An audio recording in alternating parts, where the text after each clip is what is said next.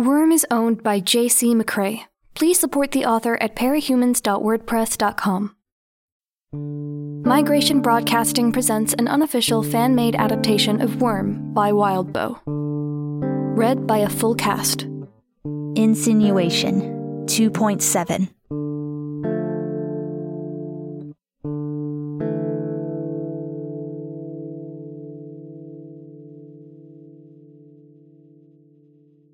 As I agreed to join the Undersiders, there was some whooping and cheering. I felt a touch guilty for acting under false pretenses. I also felt pleased with myself in an irrational way. Where do we go from here? Lisa asked Brian. Not sure. Brian said. It's not like we've done this before. I suppose we should let Rachel know, but she said she might work today. If the new girl's okay with it, let's stop by our place. Lisa suggested. See if Rach is there, celebrate the new recruit, and get her filled in. Sure, I said. It's just a few blocks away, Brian said. but we would stand out if you came with in costume.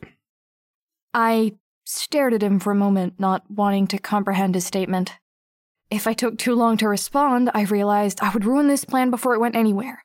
Whatever the case, I could have kicked myself. Of course, this was the natural progression of events. Joining their team would mean I would be expected to share my identity, since they already had. Until I did, they wouldn't be able to trust me with their secrets.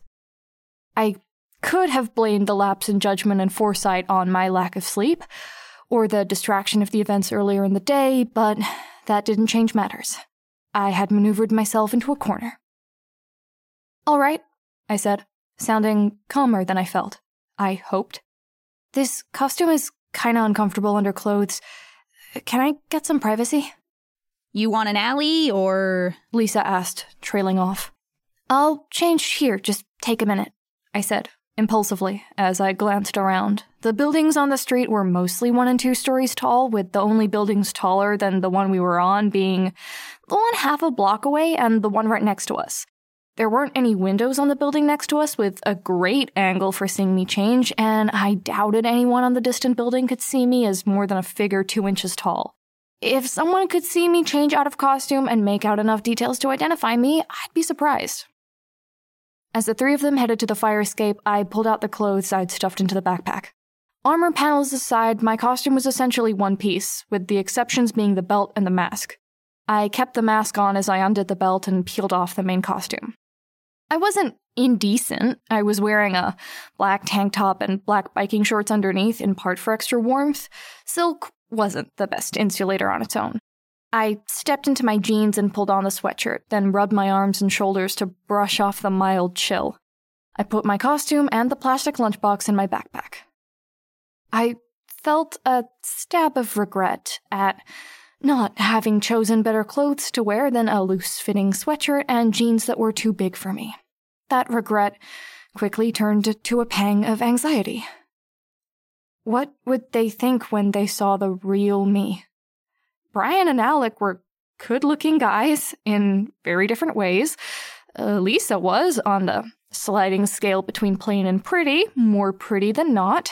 My own scale of attractiveness, by contrast, put me somewhere on a scale that ranged from nerd to plain. My opinion of where I fit on that scale changed depending on the mood I was in when I was looking in the mirror. They were cool, confident, assured people. I was me. I stopped myself before I could get worked up. I wasn't regular old Taylor here. In the here and now, I was the girl who had put Lung in the hospital. Accidental as it was. I was the girl who was going undercover to try and get the details on a particularly persistent gang of supervillains. I was, until I came up with a better name to go by, Bug, the girl the Undersiders wanted on their team. If I said I made my way down the fire escape filled to the brim with confidence, I'd be lying. That said, I had managed to hype myself up enough to get myself down the ladder. Mask still on, costume in my bag. I stood before them, glanced around to make sure nobody else was around, and then pulled off my mask. I had a few terrifying heartbeats where I was half blind, their facial features just smudges, before I put on the glasses I had in my bag. Hi, I said, lamely, using my fingers to comb my hair back in order. I guess it wouldn't work if you kept calling me Bug or New Girl. Um, I'm Taylor. Using my real name was a big gamble on my part. I was afraid it would be another thing I would be kicking myself for five minutes from now, much like the realization that I'd have to go uncostumed. I rationalized it by telling myself that I was already in this wholesale. Being truthful about that one thing might well save my hide if any of them decided to do some digging on me or if I ran into someone I knew while in their company. I figured, hoped, that by the time this whole thing was over, I could maybe pull some strings with someone like Armsmaster and avoid having them leak my real name. Not impossible to imagine, given the level of security around some of the prisons they had for criminal parahumans. In any event, I would cross that bridge when I got to it. Alec offered the slightest roll of his eyes as I introduced myself, while Brian just grinned. Lisa, though, put one of her arms around my shoulders and gave me a one armed squeeze of a hug. She was a little older than I was, so she was just tall enough to be at the perfect height to do it. What caught me off guard was how nice the gesture felt. Like I had been needing a hug from someone who wasn't my dad for a long time.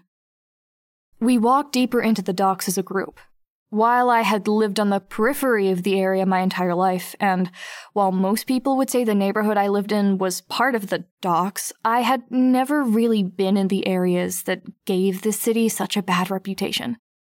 At least, I hadn't if I discounted last night, and it had been dark then.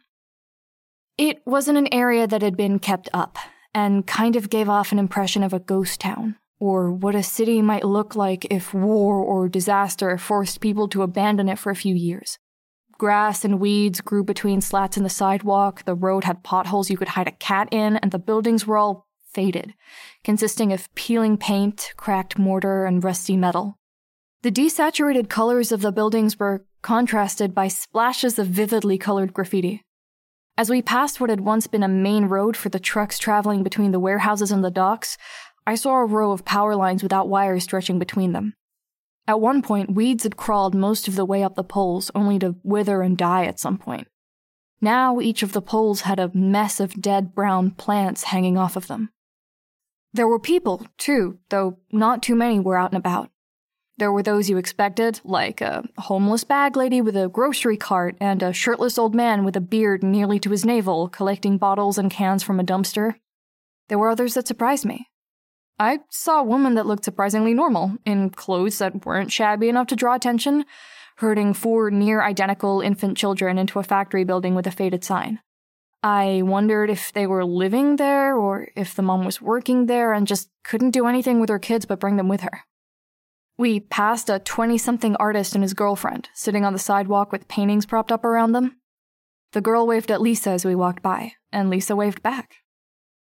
Our destination was a red brick factory with a massive sliding metal door locked shut by a coil of chain.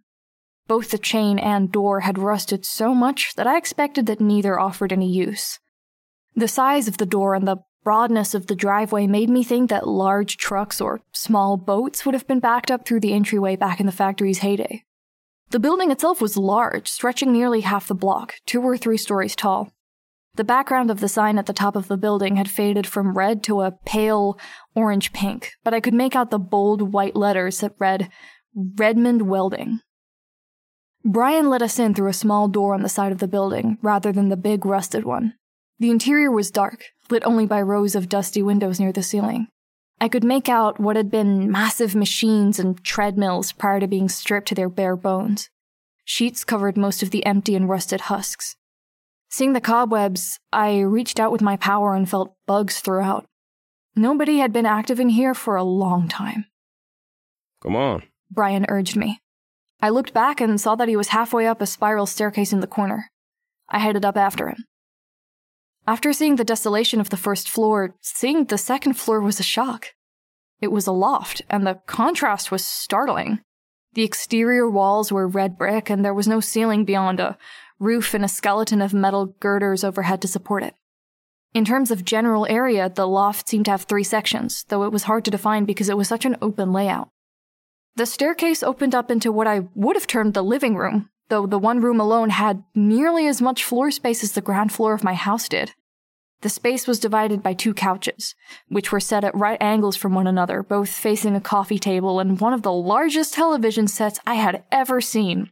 Below the television set were half a dozen video game consoles, a DVD player, and one or two machines I didn't recognize.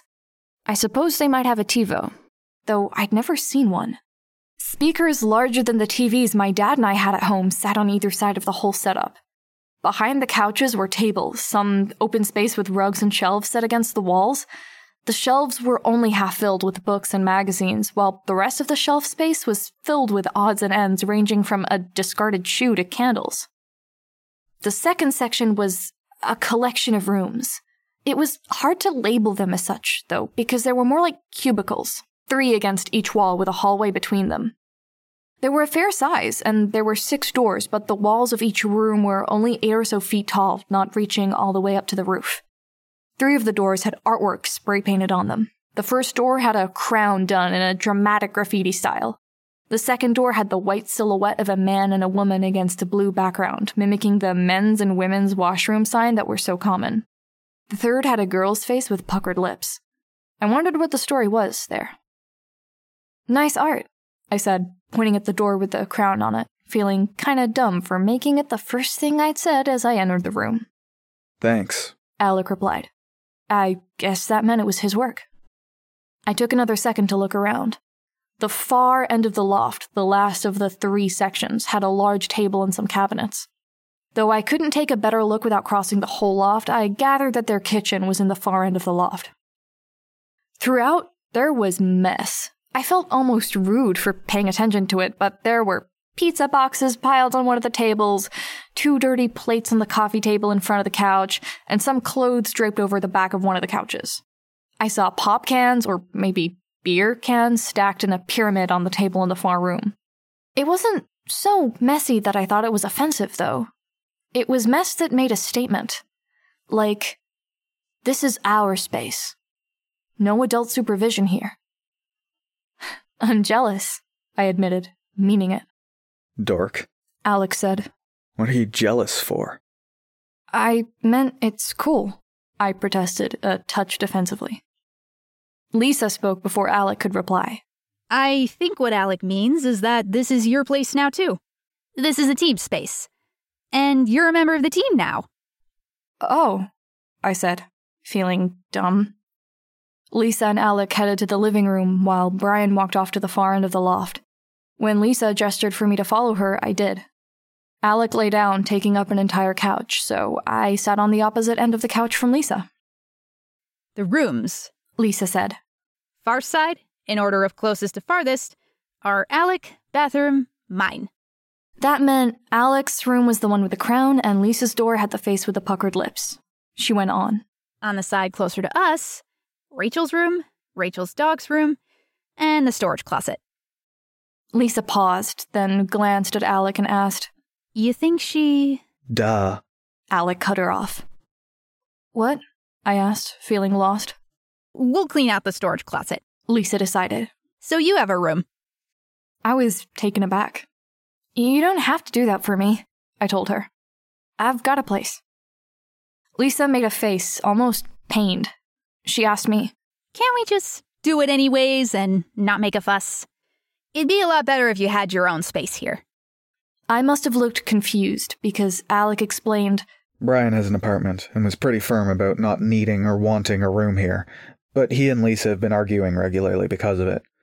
He has nowhere to sleep but the couch, and if he gets hurt, he can't go to his place, and there's no place to put his stuff, so it gets left all over. Take the room. You'll be doing us a favor. Okay, I said.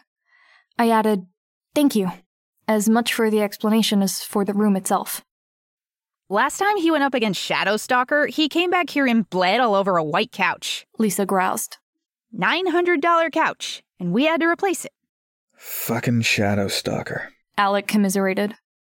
Brian came back from the other end of the loft, raising his voice to be heard as he approached. Rach is not here, and neither are her dogs. She must be walking them or working. Damn it. I get stressed when she's out. He approached the couches and saw Alec sprawled on the one. Move your legs. Brian told him. I'm tired. Sit on the other couch. Alec mumbled, one arm over his face. Brian glanced at Lisa and I, and Lisa scooted over to make room. Brian glared down at Alec and then sat between us girls. I shifted my weight and tucked one leg under me to give him room. So, Brian explained. here's the deal two grand a month just to be a member of the team. That means you help decide what jobs we do, you go on the jobs, you stay active. You're available if we need to call. I don't have a phone, I admitted. We'll get you one. He said, like it wasn't even a concern. It probably wasn't. We generally haul in anywhere from 10 grand to 35 grand for a job. That gets divided four ways, five ways now that you're on the team. I nodded, then exhaled slowly. It's not small change. Brian nodded, a small smile playing on his lips. Nope. Now, how on the ball are you as far as knowing what we're up against? I blinked a few times, then hedged. For other local capes, I've done research online, read the Cape magazines religiously for a few years, more since getting my powers. But I don't know. If the past 24 hours have taught me anything, it's that there's a lot I don't know and will only find out the hard way. Brian smiled. I mean, really smiled. It made me think of a boy rather than a nearly grown man. He replied, Most don't get that, you know. I'll try to share what I know so you aren't caught off guard, but don't be afraid to ask if there's anything you're not sure about, all right? I nodded, and his smile widened. He said through a good natured chuckle, Can't tell you how much of a relief it is that you take this stuff seriously, since some people He stopped to lean over and kick the side of the couch Alec was lying on. need me to twist their arms to get them listening, and some people He jerked his thumb over his right shoulder. think they know everything. I do know everything. Lisa said. It's my power. What? I said, interrupting Brian. My heartbeat quickened, though I hadn't exactly been relaxed to begin with. You're omniscient? Lisa laughed. No, no. I do know things, though. My power tells me stuff. Swallowing hard, hoping I wasn't drawing attention by doing so, I asked, Like? Like why I was joining their team? Lisa sat forward and put her elbows on her knees. Like how I knew you were at the library when I sent the messages. If I felt like it, and if I had the know how, I'm sure I could have figured it out by breaking into the website database and digging through the logs to find the address you connected from. But my power just let me skip that step like that. She snapped her fingers. And why exactly did you mention you knew where she was? Brian queried, his voice a touch too calm. I wanted to see how she'd react. Messing with her a little. Lisa grinned. God damn it. Brian started, but Lisa waved him off. I'm filling the newbie in. She waved him off. Yell at me later. Not giving him a chance to reply, she turned to me and explained. My power fills in the gaps in my knowledge. I generally need some info to start from, but I can use details my power feeds me to figure out more stuff. And it all sort of compounds itself, giving me a steady flow of info. I swallowed. And you knew that a cape was on the way last night? Yeah, She said. call it a well educated guess. And you knew the stuff about what happened in the PHQ the same way? Lisa's smile widened. I'll admit I cheated there. Figuring out passwords is pretty easy with my power. I dig through the PHQ's digital paperwork and enjoy a little reality TV by way of their surveillance cameras when I'm bored. It's useful because I'm not only getting the dirt from what I see, hear, and read, but my power fills in the details on stuff like changes in their routine and the team politics. I stared at her, a good part of me horrified that I'd gotten into an undercover situation opposite a girl with superpowered intuition. Taking my silence for awe, she grinned her vulpine smile. It's not that amazing. I'm really best with concrete stuff, where things are, timing, encryption, yada yada. I can read something out of changes in body language or routine, but it's less reliable and kind of a headache. Enough information overload without, you know? I did know. Her explanation echoed my own thoughts regarding my ability to see and hear things through my bugs. Still, her words didn't make me feel that much better. And Brian said, still glowering at Lisa. even if she knows a lot, that doesn't mean Lisa can't be a dumbass sometimes. Lisa punched him in the arm. So, what are your powers then? I asked Brian and Alec, hoping for a change in topic. They didn't get a chance to tell me. I heard barking from downstairs. A matter of heartbeats later, I was standing three paces from the couch. Three snarling dogs had me backed against the wall, drool flying from their mouths as their teeth gnashed and snapped for my hands and face.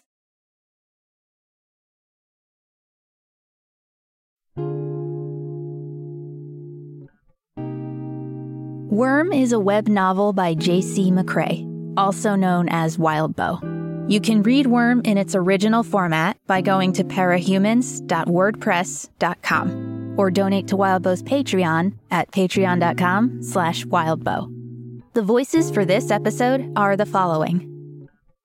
Taylor Hebert by Maia Harlap, also known as Parallel Dimension. Grue by Greg Brewer, aka Black Knight. Tattletale by Valravn. Regent by Euan O'Leary. This episode's audio was edited and processed by Glistening Sunlight and Valravn. Intro and outro music were written by Onetyone and Variety.